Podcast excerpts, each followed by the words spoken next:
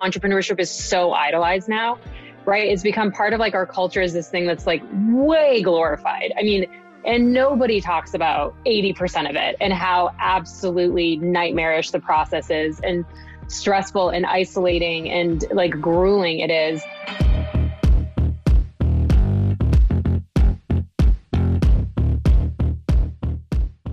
Hey everyone, welcome back to the show. Today's interview is extra exciting because it is a brand I know and love, and you probably know and love. And it's been a brand that I have been wearing and gifting to so many of my friends. And it was really amazing to hear the backstory and just how this dream came to life. It really makes you feel like anything is possible. And I will be so honest with you, it is the truth. It is gritty, it is real, and it's raw. So prepare yourself because it is the truth about entrepreneurship and how it can feel. So today on the show, I have Gorjana Reidel and Iva Pawling. Maybe you recognize the name.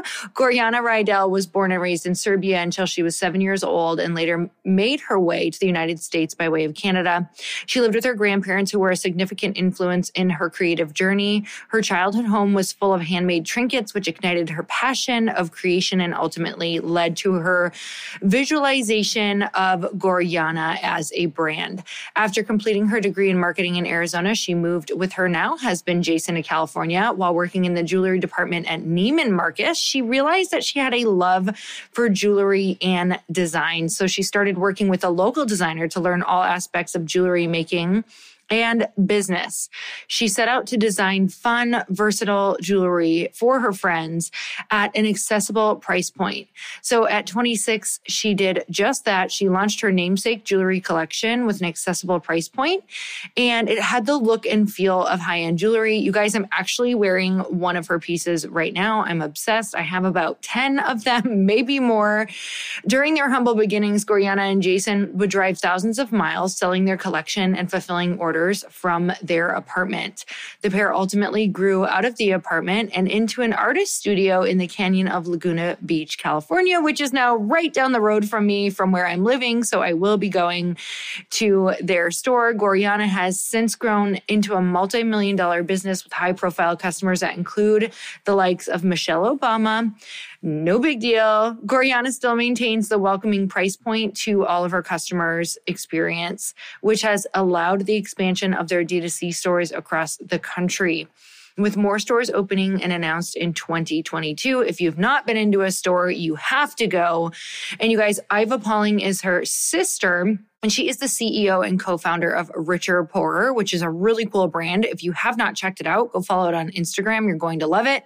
Iva has taken the company through fundraising and early acquisition and a founder buyback over the last decade. She leads the company's strategic planning, brand design, and product category expansion with a crazy level of persistence, which you will hear this in the interview. She's been featured in Forbes, Inc., LA Times, and included in the 100 most powerful women of 2020 Entrepreneur Magazine. She has spent her entire 20 year career in the fashion industry, starting out in the PR closet of Kate Spade and ending in overseeing brand development for her sister's namesake jewelry brand, Gorjana, prior to founding Richer Poorer. You guys, this is such a fun interview because I think it's crazy. Two sisters coming from the same family, one in clothing, one in jewelry, some of the hardest things to break into, and just really hearing about the grit that it takes. So let's get started.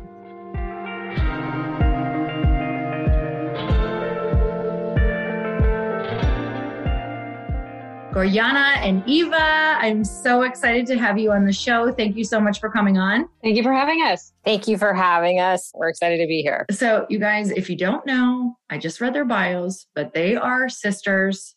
They are stunning. They're amazing. They're talented. I literally cannot wait to figure out how in the heck this has happened twice in the family. We're not sure either. Yeah, we don't know what happened. It wasn't intentional. Who drove each other? Like what was going on there? I love, love, love the fact that you both have incredible businesses. And Gorjana, if you guys did not recognize the name, I'm not sure where you're living or where you're hiding, but I absolutely am obsessed with your jewelry. I was just telling you I have the Parker layering set, and I swear to you, whenever I wear it, people are like, Where did you get it? I'm like, doesn't everybody have this yet? And you need to go and have it because it's just a staple. So I love your stuff. So excited when we saw that we were going to have you on. Could not wait. So here we are. I get to ask about all of the things. And Iva, you have an incredible company called Richer Poorer, and they are comfortable, elevated essentials, and they're so freaking cute. And they just happen to go so perfectly with your sister's jewelry. It's crazy how that happens. they sure do.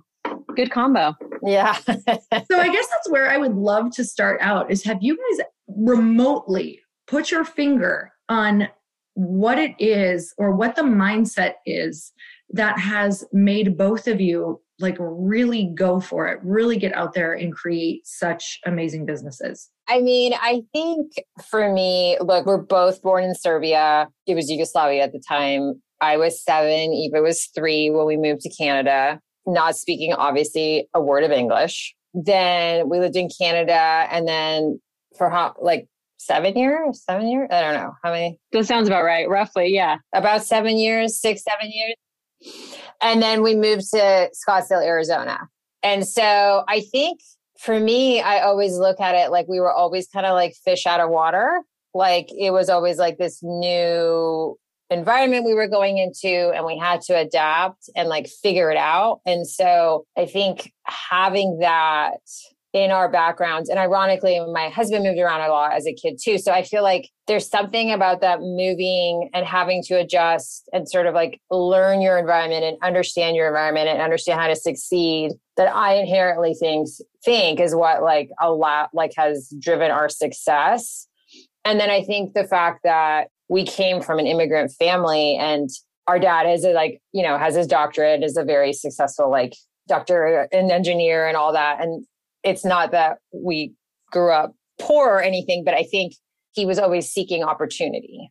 And so i think that that has been a big driver i think for me too is just understanding that and always like wanting the opportunity and seeing it and kind of like driving for more which isn't always the best thing i will say but I would agree. I mean, I think that coming from an immigrant family, I think is like such the genesis of both of our lives of, you know, being set on a course with our parents. You know, I think Grant was a little bit older, obviously.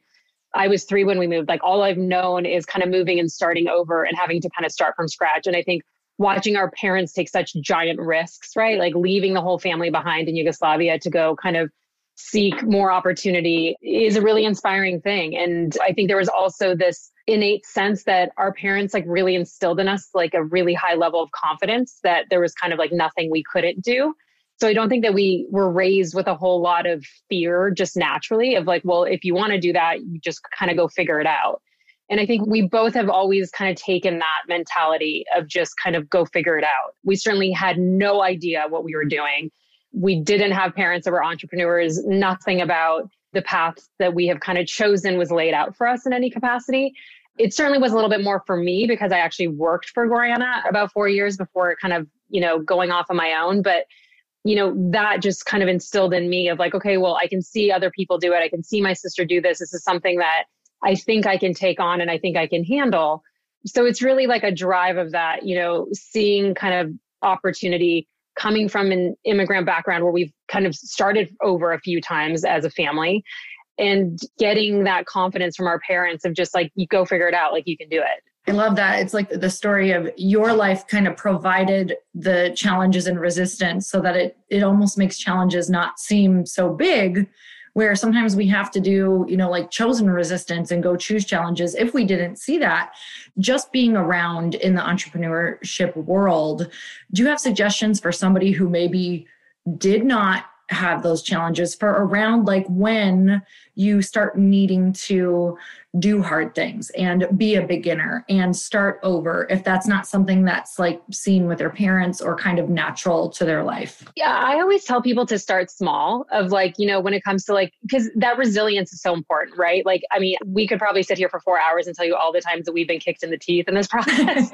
over the last many years. I would listen. I love hearing it and that's kind of the only constant right is like it's such a cliche but it's like you're to get knocked down time and time again it's just like can you keep getting up and kind of do you still have that belief in yourself and what you're doing and wanting to kind of move forward so I always tell people to start small. Like if that's not something that they're used to, try it with working out. Start it with like the smallest things and get comfortable with being uncomfortable. It took me a very long time of running my own business after leaving Gorjana to really realize that like this wasn't ever settling down. Like I kind of kept believing that like okay, at this point when I get to here then things will feel calm or when you know we achieve this milestone then this won't feel so stressful or so crazy and I'm lucky that I have Gorjana that, you know, she could very clearly be like, that's never the case. You really just have to get used to the uncomfort and kind of living in it and learning, you know, kind of how to separate your stresses from your actual everyday life and kind of what exists in your four walls at home and like to be able to find your peace. Yeah. I mean, I think for me, I kind of find it to be a societal problem at this point. I find that there's just like this expectation that things just come to you I don't think like when I was growing up, that was the case. That wasn't even like the attitude in society. Like it was like, unless you worked really hard and sacrificed and were willing to start somewhere and go get someone coffee and learn how to do that and learn the business that way. Like I worked for a designer before and learned the jewelry space, not because I actually wanted to be a jewelry designer, just because that's what it did end up leading me to what I did. But it was not pleasant and not you know, it wasn't like, oh, it's so glamorous. It's so exciting. It's like you have to sort of get in that grit and just like even like you have to be okay being uncomfortable, but also realizing like it's work. I think there's also this fallacy that like work's supposed to, it's like everyone's like, do what you love, do what you're passionate about. And it's like, that's great. But like also, just side note, maybe 20% will be fun. 80% will be like really kind of nightmarish. Like you're like, oh, I really don't want to do this. I still have to do things where I'm like, I find myself it's almost like that exam that you're like waiting to study for at the last minute because you're just like don't want to do it. I still have things that I have to do that are like that, where I'm like, I have to go do this now. I have to go do this now. And I'm like, okay. But I realize like if I don't do those things, I'm not going to progress and move forward and the business isn't going to succeed. I always say all the time, like that book Outliers was a huge thing for me because it just really kind of summed it up. I recommend that book to everybody. It's like if you don't put in the time and like they're like, oh, Kobe Bryant wasn't amazing all of a sudden. He put in hours and hours and hours and hours and hours and hours of practice. And I feel like entrepreneurship is like you going to work is your hours and hours and hours of practice. It's so true. And entrepreneurship, like I think to Gorjana's point of like kind of societally, I think, well, the other piece of it is entrepreneurship is so idolized now, right? It's become part of like our culture is this thing that's like way glorified. I mean, and nobody talks about 80% of it and how absolutely nightmarish the process is and stressful and isolating and like grueling it is and so many kids now right they come out of college like wanting to start their own businesses which is insane. Like why? Like i was not that kid. Yeah. No uh, you know go get experience and kind of understand what the world looks like first before starting something on your own. And i don't there's certainly plenty of you know 23 year olds i'm sure that have great ideas that come out of college with something they want to do but it's almost become this forced thing that's like trying to find something to become an entrepreneur rather than entrepreneurship used to be something that came from seeing a need, right? Like in a market or within your job or something that's kind of come up. And it's kind of like become reverse engineered these days. I feel like that everyone's just looking to start a business. They have no idea what it is. They just know they want to start something, which is also respectable. And I understand why having uh, careers and jobs can be challenging when you're not in control of it. But yeah, it's definitely a glorified thing these days. Like I don't think enough of kind of the dark sides of it are shown. Yeah, no, there's an enormous burden that comes with having being an entrepreneur. And yes, like no, I know to some people they're like, oh, what? I never want to work for someone, and okay, that's fine. But then you also do you want the burden of having to make all those decisions and having everyone else's like livelihood on your shoulders, the weight of that on your shoulders? Like that's a huge responsibility. That's not something that's like there's no sexy thing here. Nothing's happening. That's amazing.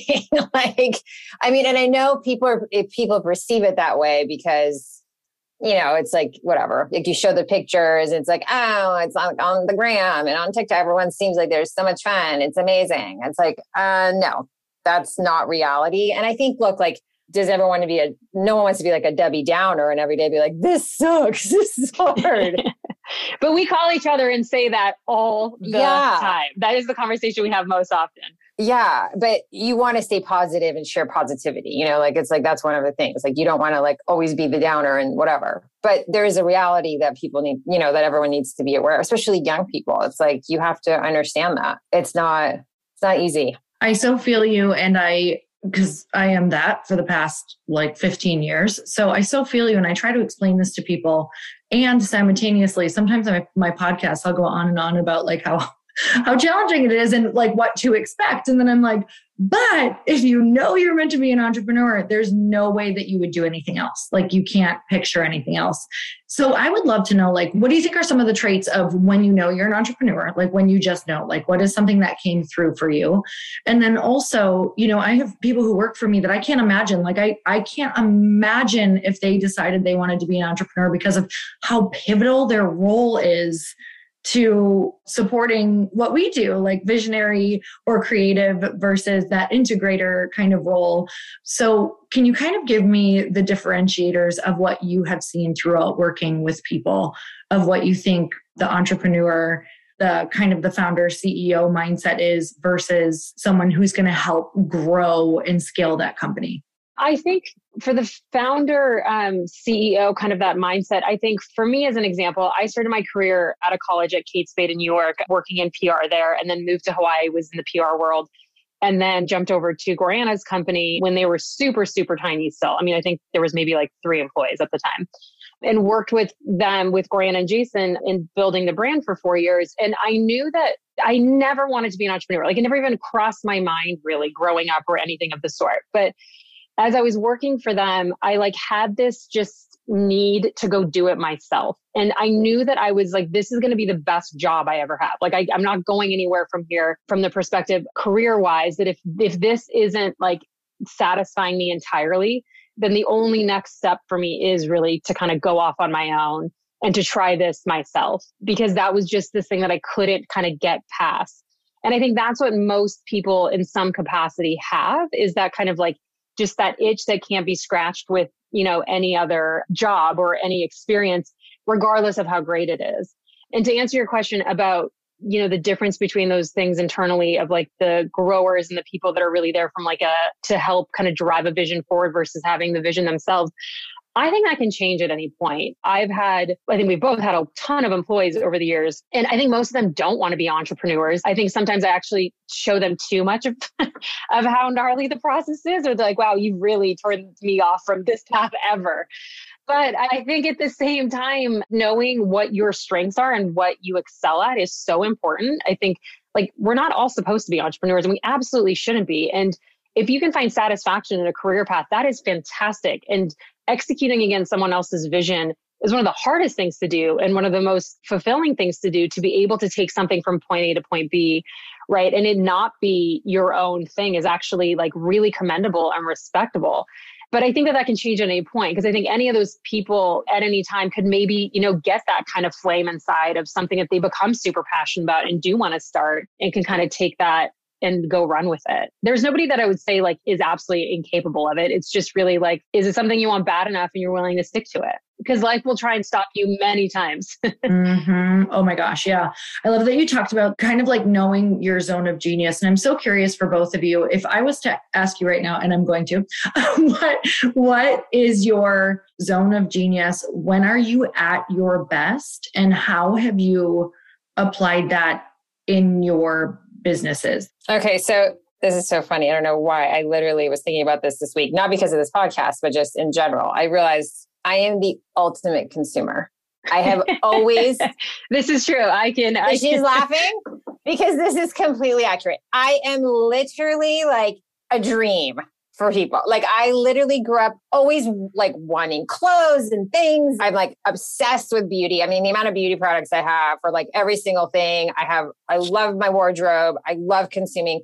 And what I realize is when I'm designing and creating the product, that is so key. And that is my genius because I can be like, do I want that? And why would I want that? And I literally approach it all that way. Like I'm always like, are we going to buy that? Are we going to buy that?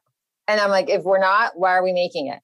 And there are some things where I'm like, I understand maybe like from like an aesthetic perspective, like I'm not going to buy because like I'm not wearing that look or whatever, or like it's like whatever that particular piece is maybe not hitting all my points, but I understand it does for someone because we do have a very large demographic of women that buy our products. That's also, I think, a really important thing to actually to mention because of the fact that we're living in an age where like, you know, D2C brands we're so baked in data, right? Everything is data driven.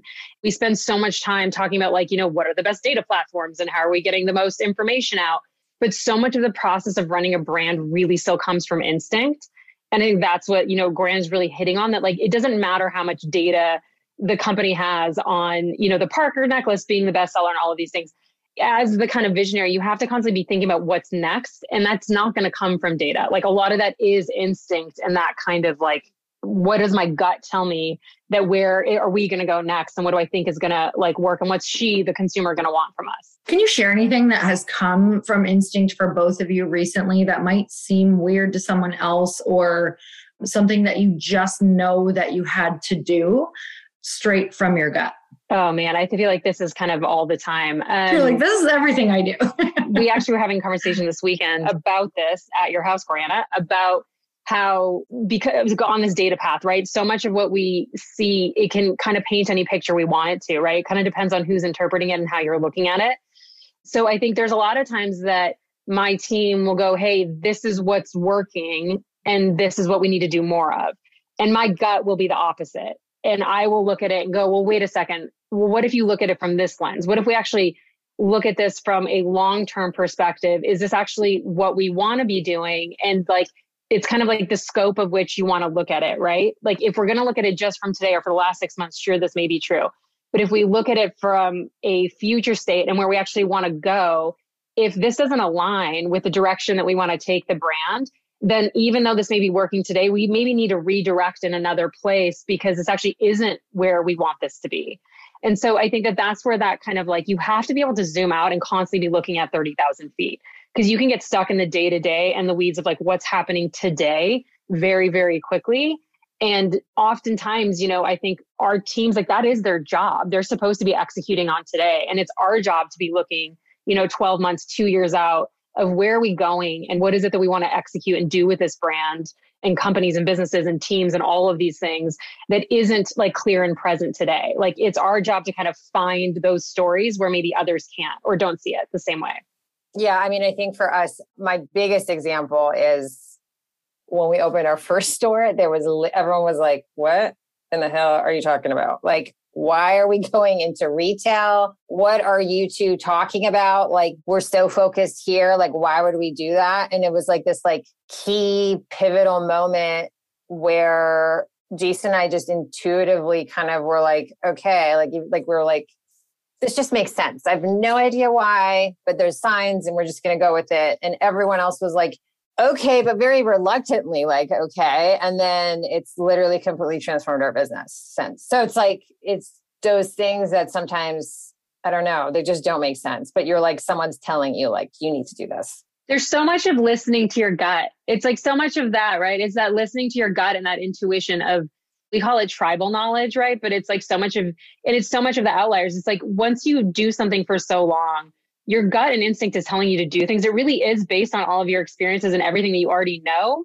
But you may not be able to explain as to like why exactly your gut is telling you to do this. But it's like this is just the right path and this is what we have to do. Yeah, that's so it's so interesting because I'm actually thinking about how I first experienced your brand. Someone had like sent me some of your jewelry, like earrings and stuff. And I went to the website and I wasn't quite used to at the time, like I wasn't a huge website shopper. And then uh, probably like a couple years later, I went into a store and then that was it. Like now I can shop on the website because I understand, I had that experience. I know what to expect. So I am a hundred percent like that. Like if I can interact with a brand in person, I am totally fine online then. I'm like, oh yeah, I know how this fits. I know what's going on, blah, blah, blah. I have oh, like Natalie Martin. Like I love those dresses so much. I have so like it's crazy, but I got my fit. I figured like I, they carry them at a local boutique, and now I can go to her site and transact because I'm like I understand how this fits me whatever, and I kind of get what's happening. And we've seen like that huge resurgence, right, in that retail experience in a post-COVID environment, right? Like the story was retail is dead, which I think traditional old school kind of multi-brand department stores and the, the model that used to exist was. But what Gorjana has built in the in-store experience, it's like you get to step into the world of Gorjana, right? And that that's like such an impactful thing that a consumer like will never forget and that that feeling lasts, right? And you get to experience the brand, not just like touching and feeling the pieces, but everything about the brand, right? Like the smells in the store, the experience you have with people that are working there, you know, how great their customer care is. All of those things are touch points that whatever we are doing, you know, whether it's, you know, selling a product or selling an experience or whatever that is, every single touch point with your consumer or possible consumer, right? Like you first landed on the website, that was an imprint.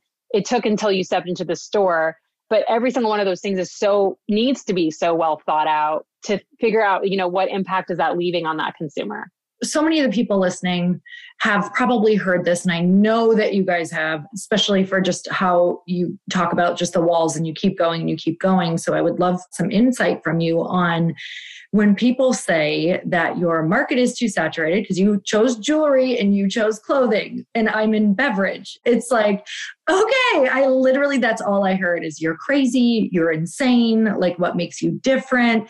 And sometimes that can feel like a really shitty thing to ask, like, why are you special? And you just know in your gut why it's going to work. I would love to hear how you overcame that. And then can you explain some of why you knew, like how you just knew you needed to keep going? I have personally always come from the perspective that I like crowded spaces because it means that there's a lot of customers that want that kind of product. But I do think it's important for like you yourself to like deep down know why yours is different, right? And what it is that you bring to that group of brands or consumables, whatever it is, that is different for the customer. I think the throughput for both of us is this sense for, you know, really well designed, high quality product that is attainable. I think that is so much, I think, so baked into both of us because of the immigrant experience. We were obsessed with all the cool brands growing up that our parents absolutely refused to buy. Like they would not.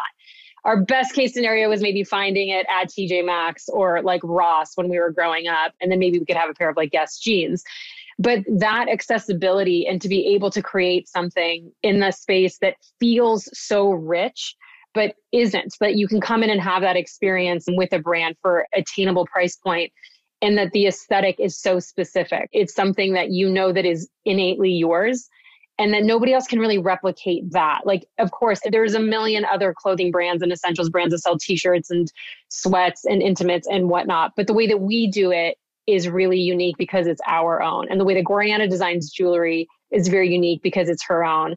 And same thing for you, right? And so you have to be able to like just very clearly identify what is you and what isn't. Because I think what's hard in a crowded space sometimes is that you can get absolutely just like inundated with what everybody else is doing. And this feeling of like, well, should we be doing that? Should we be doing that? Of, but kind of keeping your blinders on and really knowing what you are not as much as what you are. Yeah, I have a thing. I don't think you should look at what other people are doing. I really, really, really do not. But that's that works for me from like a product because I don't ever want to be like, oh, was I influenced by that or whatever. I just need to, I'm in my zone. I don't look at other designers. Obviously, I see things if they're like an ad is served to me or randomly, things like that. But I don't seek that because I'm just on my own way. Like, I mean, I do think there's a certain blind confidence you have to have. You have to have this. I personally also think all entrepreneurs are partly crazy. I think there's like you have to have that crazy like detached gene. Yeah, you just have to. So if you're listening and you're not, just stick to what you're doing because I just don't think I don't think this ride is for you because you just have to have that blind confidence of saying like, hey, you know what? I feel so confident. I love this so much. Like we have a collection coming out in May. It's pretty crazy for us, but I'm so obsessed with it. I don't care. I literally was like, I don't care what anyone else thinks. I love this so much and it's totally out of the box, but I just love it. And the team loves it and we're all into it and great. When you're starting, I know that's hard because you're like, you don't have that confidence of like, you haven't had the wins. You know what I mean? Like you haven't had the Parker necklace that everyone loves. So that's hard. But I think you also just have to know. It's like I say, it's that Marie Kondo, whatever. It's the spark of joy. I get that when I'm designing. Samples come in and I'm like, oh, oh my God, this is amazing. I love this so much. And then I'm like, I know for a fact, like that will be something. So it's just this like intuitive gut kind of just like listening to yourself. I also do want to interject that it is we spend a lot of time also paying attention to customer behavior and what people are actually buying and not. I don't want to make it seem like everything is like intuitive and from the gut because so much of it like and I, i've always said this to people that if you have enough signals to keep going like on the path that you're on there is a time of course for plenty of businesses it's like this is just not the right path and this should stop in some capacity. If there's enough along the way that keeps telling you to keep going and that keeps giving you the motivation and you the belief that there is something bigger here and that there's something that should keep you moving along listen to those signals. But you know there's plenty of times that you're going to get kind of a complete wall on things that you maybe were passionate about. And you have to listen to those too. Yeah, I was going to say, I think the number one challenge is knowing when it's like a no because it needs to be a no, or it's a no because you need to make that a yes. And I think that is a really hard thing to master. Well, I don't think anyone ever masters it, but to learn as you're going. Like I've now learned that when we design something and we keep hitting a wall, whether it's like the construction, some things, I'm like, we need to move on. And then there's times where I'm like, okay, no, no, no, we have to have this. We're hitting walls because of like, I can make sense of why we're hitting walls. And then I can say, like, okay, like, how do we get past these walls? And it's a matter of you want to keep trying and putting energy behind it, right? If it's like, hey, no, this is something I really, really believe in, like, we're going to continue to chase this. I find that those are the things that kind of keep you up at night. That if there is a wall and you're like, okay, we need to kill this, but like you can't bring yourself to actually do it, then like you have to keep going if you come to that conclusion of, hey, we should probably kill this and you're like fine with it, it's time to move on. Oh yeah, I definitely I know that feeling for sure. Okay, tell me about if I was a fly on the wall with your conversation. Sounds like you guys were together this last weekend. What are the things that you guys are talking about that is like maybe either right now that's really lighting you up and exciting you, whether it's about your businesses or whatever it is. And then maybe something that you, because you're entrepreneurs, I know that you're always thinking of something in the future and you probably have five things that you might want to do, but you're not going to do because you're going to get distracted. But what, what do those conversations look like if I got to sit down and listen to you guys with a glass of wine or whatever you love to drink? You'd probably start crying and be totally depressed. You'd be like, "Oh, we want to hear it." These two are crazy and they're way too stressed out. I know. Fortunately, unfortunately, I think that the entrepreneurship path is so lonely, right? Like you have to find other people going through this at the same time and that are kind of in the same place and dealing with the same issues because I think otherwise, I have said this so many times that the idea of mentorship in our world is almost become like foreign to some degree because the people that did this 10 years ago, their experience at this point is practically irrelevant. Like, not entirely, obviously, there's the fundamentals are still the same, but like operating even in an e commerce environment today versus even 12 months ago has changed dramatically, right? So, finding people that are doing this on a day-to-day basis right now is so important to be able to like give yourself some calm and peace because so often you're like is this only happening to us? Or you know what is everyone else experiencing and what's kind of going on? So so much of what we talk about is really just like the struggles that we're going through at any given time and kind of what's stressing us out. Yeah. And not even sometimes it's not even specific. I'll be like, I'm just having like the worst week. Nothing is flowing. or like, I just want to get back in bed. Or I'm like, oh my God, I'm so excited. I like I, something like, I mean, I don't know. Like I got some sample and I can't wait. I send her a picture or something. Like it's like, it kind of varies. And then frankly, as being sisters too, we try to spend a lot of our time not talking about work because we're like, hey, you know what? What are the kids doing? Or some whatever. ADF, that Anna Delvey show. I don't know what we're talking about. We're talking about Netflix. We're talking about like every, you know, it's like. You do the accents with her. Yeah. Yeah, totally. The process is so challenging. I think that we can recognize that in each other, right? Like we both know, like when the other one's so stressed out that it's like, hey, are you okay? Like I'm worried about you. Like, are you going to be okay? and of like hey what is it that's happening right now that's really stressing you out? You know i i go to Gorjana and jason all the time. They've been doing this a decade longer than i have you know and i come to them all the time with like hey this is what i'm battling against right now. Really kind of get in the weeds with them on like hey this is what we're facing right now. And inevitably every single time it's like oh yeah we went through a version of that. Here's how we handled it. Here's what we did which is such a huge help to me. That's constantly what i'm doing. And we so much we spend so much time like sending you know images back and forth of like sample they're always like the sample images on Gorjana's usually on trays mine are usually on our fit models and she'll be like make those pants longer cut this shirt this way and those kinds of just like little things back and forth that we can like really enjoy. But we actually don't spend a lot of time kind of like the daydreaming, like big picture kind of out there of like, what do we have in mind? We spend so much time together kind of as families and kind of trying to unplug together as well, which is nice because I think we, we're very good at also turning it off. Because I think all of us kind of need that lever of being able to like, okay, we're not talking about work today. Yeah, like your last text to me, I died. I was like, oh my God, which I'm not going to mention. It was of a it was a bad plastic surgery situation. She was like, this can't be real. I was like, oh my goodness. So it's that funny stuff like that, where it's just like that. Like, I think we try, I think we both are aware of the day to day and then try to sort of like bring those kind of lighter, funnier moments into each other's lives. A few of the things that you've said is kind of just the what I'm working on daily is just always learning to and compartmentalize my life. And I don't think that this comes natural to women because I think we're supposed to know where the kids are, where the food is, where the partner is, where what we're supposed to be doing is knowing everything all at once.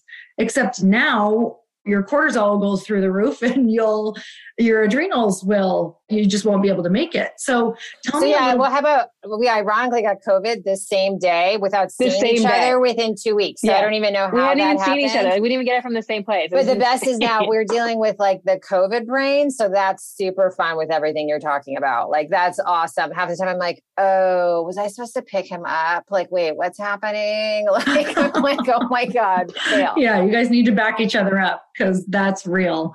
Is that something that you just bring awareness to like compartmentalizing your day? Or do you really try to be like okay i'm on a walk right now with my kids or my family. I'm going to just be here. Or are there things that you do to support yourself mentally? Because this is such a crazy job. So because jason and i are obviously husband and wife and do this together this has been a huge practice for us. And I think that's something we will get kind of off track here and there, but we're pretty good. Like I'll be like, okay, we're a family, we're sitting down for dinner, or we are like hiking with the kids. Oh, let's not talk about work.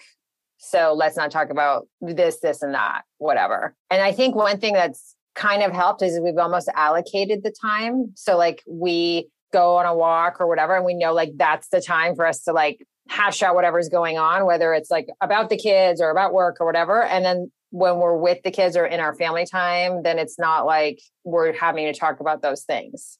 So you almost have to, in a way, like you're compartmentalizing, but you almost have to like set a time to talk about certain things and be like, okay, that is my time and get in a habit of being like, that is my time. Like with Iva, like even if we're like sitting at the pool together, we're not discussing business because maybe we've already had a phone call like earlier in the week where we like got all our stresses out and then we're not going to talk about it in front of the kids. We're going to watch them like jump in the pool and make sure they don't drown. That's usually the thing. I think that you what you're talking about though, with like having to compartmentalize, especially as moms at, and with running a business, like I think naturally as m- moms and as just women, like we're normally thinking two, three steps ahead, right? Like you're constantly like anticipating. I find that like our husbands tend to do that a little bit less when it comes to like the all of it. That that is something that you know on a weekly basis my husband and i sit down on like sundays and like okay like let's talk about the week and let's kind of get everything in place so we know what's happening when. And i will always like schedule time in for myself on a daily basis of like i have to go work out every day. Whether that's even just in the garage for 30 minutes or actually going on a walk and i will you know like to Gorjana's point i think work is so easily like it invades everything if you let it right like you have to put those barriers up for yourself and in your relationships, whether that's like, we're not going to talk about work or in any capacity today, or I'm not going to think about work on this walk and I'm going to listen to a podcast and like intentionally go do something else. That you have to really like, it will go into every surface of your life if you allow it to, your dreams, your like everything. So putting those boundaries up is so, so important. I actually turn my email off on the weekends so I do not get emails into my inbox. Like I have to go actively check my email in order to see it on the weekends because I found that I just like need that time. I need to be able to disconnect with my family on the weekends and be able to like really get that downtime because during the week is just so like elevated and so stressful managing the kids schedules and work and everything that's going on all the time. So I think that like this term came to me in the fall from somebody that I had met. It was like protecting your peace is like such an important thing to do and to identify where you need that protection and to give yourself that because to your point like you will burn out you will absolutely get fried like there's no way around it like at some point you will just kind of hit the empty tank and like it'll you have to be able to figure out how to kind of not let yourself get there. That's such an important thing. I'm so glad that you guys just touched on that. Like Gorjana, you had mentioned like, well, you both mentioned like creating those spaces and places. I think you absolutely have to have those places where you are processing and working through. And then I don't know anyone who's been successful without hustling, but also like if you do not recharge, you cannot sustain that. It is impossible. It's like sprint and rest, sprint and rest. And there are times where you're like, I feel like the sprint will never ever end. Do you have to just say, like, okay, the fires will burn, but I am going to go recharge? So I will say this. I think I'm a little bit opposite in my personal, like Jason's the one always thinks 10 steps ahead. I'm like, what? So I will say I am a little more out the gates protective of my time. I just am like, no, sorry, I'm not doing that. You cannot reach me. One of the things that happened in COVID is what I realized was like, we were going to the office. So I was like always like late I was either late getting there or late leaving to pick someone up, or I was always late. So, like, one of my biggest takeaways is I was pretty sure I was like headed for like a mental breakdown. I was always saying yes, like volunteering. I was always doing as much as I could. I wanted to be there for the kids and be there for my business. And blah, blah, blah, so, I mean, one of the things I did like post COVID now is like when my kids come home and they're here, and based on the day, like I am off. I'm not checking my email. And if I can, I'll know like I'm getting better about re looking at my calendars to be like, okay, when can I do this? But my team will, tell I'm probably one of the most frustrating people in the company because I'll be like, yeah, I can't meet till like next Thursday. They're like, what? Are you joking? Like, but I'm like, no, I'm not because I know I used to be like, oh, I can take a call while I'm taking my daughter to her like class. And then when she's there, I can do my meeting in the car. And then I'm like constantly juggling. And it's like this stressful like activity where I don't really feel like I'm doing anything great. So now I'm like, no, unless I'm going to be like 100% present, I'm not doing it. It's definitely slowed things up, I will say, but I'm okay with that because I feel like I have a sense of like mental stability that I need. I was more on the path of like just go, go, go constantly all the time. Like the fact that it took COVID really to wake me up to go like, it is insane that I leave the house every morning at eight o'clock and come home for dinner. And I own my own business and I have the freedom to not do this. And I have two little kids at home and I'm never at home. Like I might as well just have a job kind of thing, right? Because I think that there was just this construct of like life should look like for everybody and this like that hustle mentality that I absolutely despise now. But it will always feel like things are on fire and you just have to shut it down sometimes. Like we did that so many times during COVID with our team that was like, okay, just randomly, like, hey, this Friday is off. We're shutting down. Everybody has a day off. Like, take the day, go outside, go for walks, like, go get your brain capacity back. And you have to be able to recognize that in your team and yourself and to give people that. Like everybody needs those mental breaks, especially our teams do. And so we have done that a ton. And I do that a lot of like when I feel really fried of like, hey, I'm just, I'm off tomorrow, like I won't be on. I think you you realize pretty quickly that like it never really burns down, right? Like everything can wait a day. Totally. Like take your time. It's okay. Like you can take that like 30 minutes, whatever. What's hard is like you want to be every Tuesday at nine, we have this meeting. But like, what if you're like not feeling the meeting at nine? It kind of sucks. I mean, really, you're like, ugh. And especially from a creative standpoint, I have found that some I'm trying to be more like, okay, hey guys, let's move our meeting to Thursday because like I like I'll wake up and I'm like, I cannot like I know I'm not a creative space. I'm not going to come up with any good ideas right now. Nothing's going to flow and I'm just going to force it and it'll be one of those like mailed in meetings where you just have it to have it. And I know that's really hard and it's really frustrating for a lot of people. But if you can incorporate some flexibility into your meetings, I do think you'll end up having just more productive meetings quality over quantity. Vacation is really important too. I just want to say that that like taking the time away and stepping away from the business and that's for everybody like as a founder as an employee, you know, taking a week off. I do my best thinking and like best kind of big picture directional visionary stuff during a vacation when I can actually step away from the day to day. So that is like the absolute most important thing to like make sure you schedule time for. You have to have that like I feel like you're like in the weeds, right? And you're all of a sudden like you're like all doing this thing and you get a, and then you step away and you're like, oh wait, maybe I should. You know, like, do I need to be doing that? Do I need to be? Should I be doing more of this? And it's like, unless you're step away to see the big picture, it's almost like you get too like in the forest. You're not like you're just like in the trees. You're not seeing the forest. You're like, okay, let's look at the forest. Like we we gotta like step back here. You have to have those breaks, and you have to give those yourself, even if it's like like we're even saying like scheduling it if you have to. If you're like if you have to operate that way, and just say, hey, like I have to do this. Like I have to have this hour, whether I like I mean, for me, really, I know people like that. I, I watch Netflix. That's my time. That's my thing. I got to watch my show because the only time my brain is not going. Because even sometimes when I'm listening to podcasts, no, it just gives me so many more ideas. Totally, which is great. And it's so awesome. But like, there are times where I'm like, yes, I'm totally in the mood. I want to learn. I want to like expand and ideate. And like, what am I going to get from listening to this? And then there's times where I'm like, no, I just want to watch The Office for 30 minutes and laugh at Michael Scott and move it along because like I can't think about anything else. Totally. When you're a creative, like other things like that, just it's more work because you're just like you join them in the thought process. You're right. Cause you're like, oh, I just came up with like five more things to do or how I can do things better. And they're super important, but it's not, there's like an off. I need like a serious off.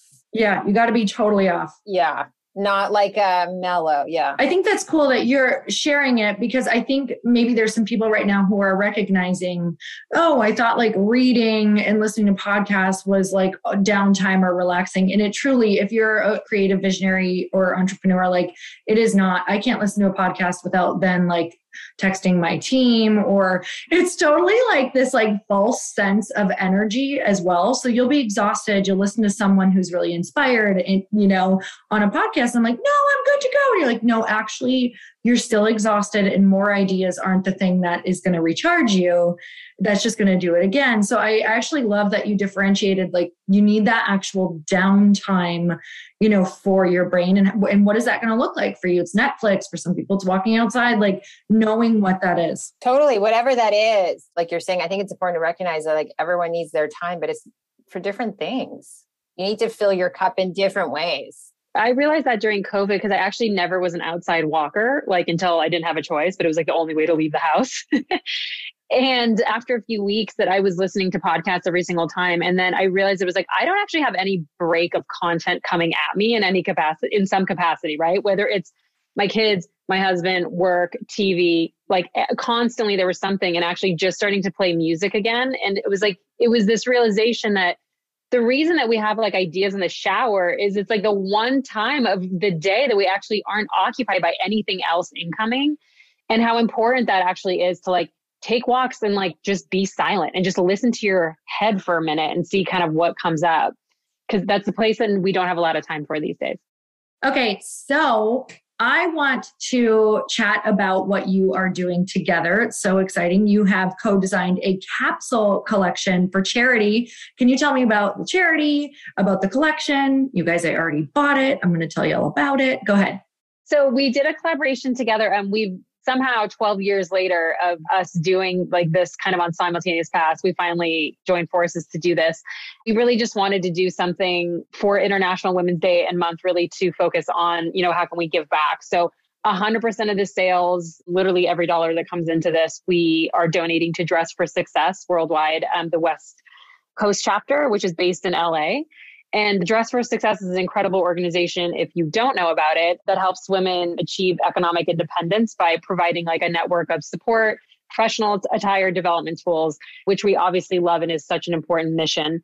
And what we created was a necklace and a tank top to go together. And the intention of the necklace was really to be kind of like a friendship necklace, kind of a sister's necklace is how we designed it. Really kind of a riff off of like the little childhood necklaces that we'd have that were like, you know, the two broken hearts as friendship necklaces, but something that you would want to wear. And it's, you know, two kind of the same link chain in that's connected, but they're, you know, different sizes and the chains are also kind of the same, but a little bit different to really kind of resemble how like we're all connected with like those people closest to us, but we're all just a little bit different. And then we paired it with a tank top, which is kind of a edited version of our best-selling tank top, the vintage rib tank top, which is made out of this amazing sustainable lyocell material that is actually made from like wood pulp blend is kind of what it starts from, which is super cool. And the neckline is lower. So it's like allows for your necklaces and it's yeah, it's great. It's a little sexier. It was meant to be like the layering necklace tank top. I am like a psycho of my layers. Like when I'll load up my necklaces of all my Gorjana ones, I'll usually have like five to six of them on and I make them all different lengths. And so wanted to create kind of the best tank top for that. Yeah, so 100% of the sales are donated to Dress for Success, which we're really excited about. It's raised a ton of money so far, and we're hoping to sell out of it here in the next few weeks. What is your goal? Just so we can make everybody drive to hit it. So we want to be able to donate $50,000. That's our amazing. Goal. It's going to happen. Yeah. We got to speak it into existence. Yes. It is happening. speak it into the universe. Yeah, you guys definitely go check out the necklace and tank because right when I saw it, and especially knowing all 100% of proceeds go to the nonprofit, I bought it right away. It is like such a staple. You guys are geniuses. It's such a staple piece. It actually hits a little bit different than most of my necklaces. So it fills in my gap of like yeah. where I need it. exactly. So I like, this is genius. It's like a little bit below the collarbone, it looks like.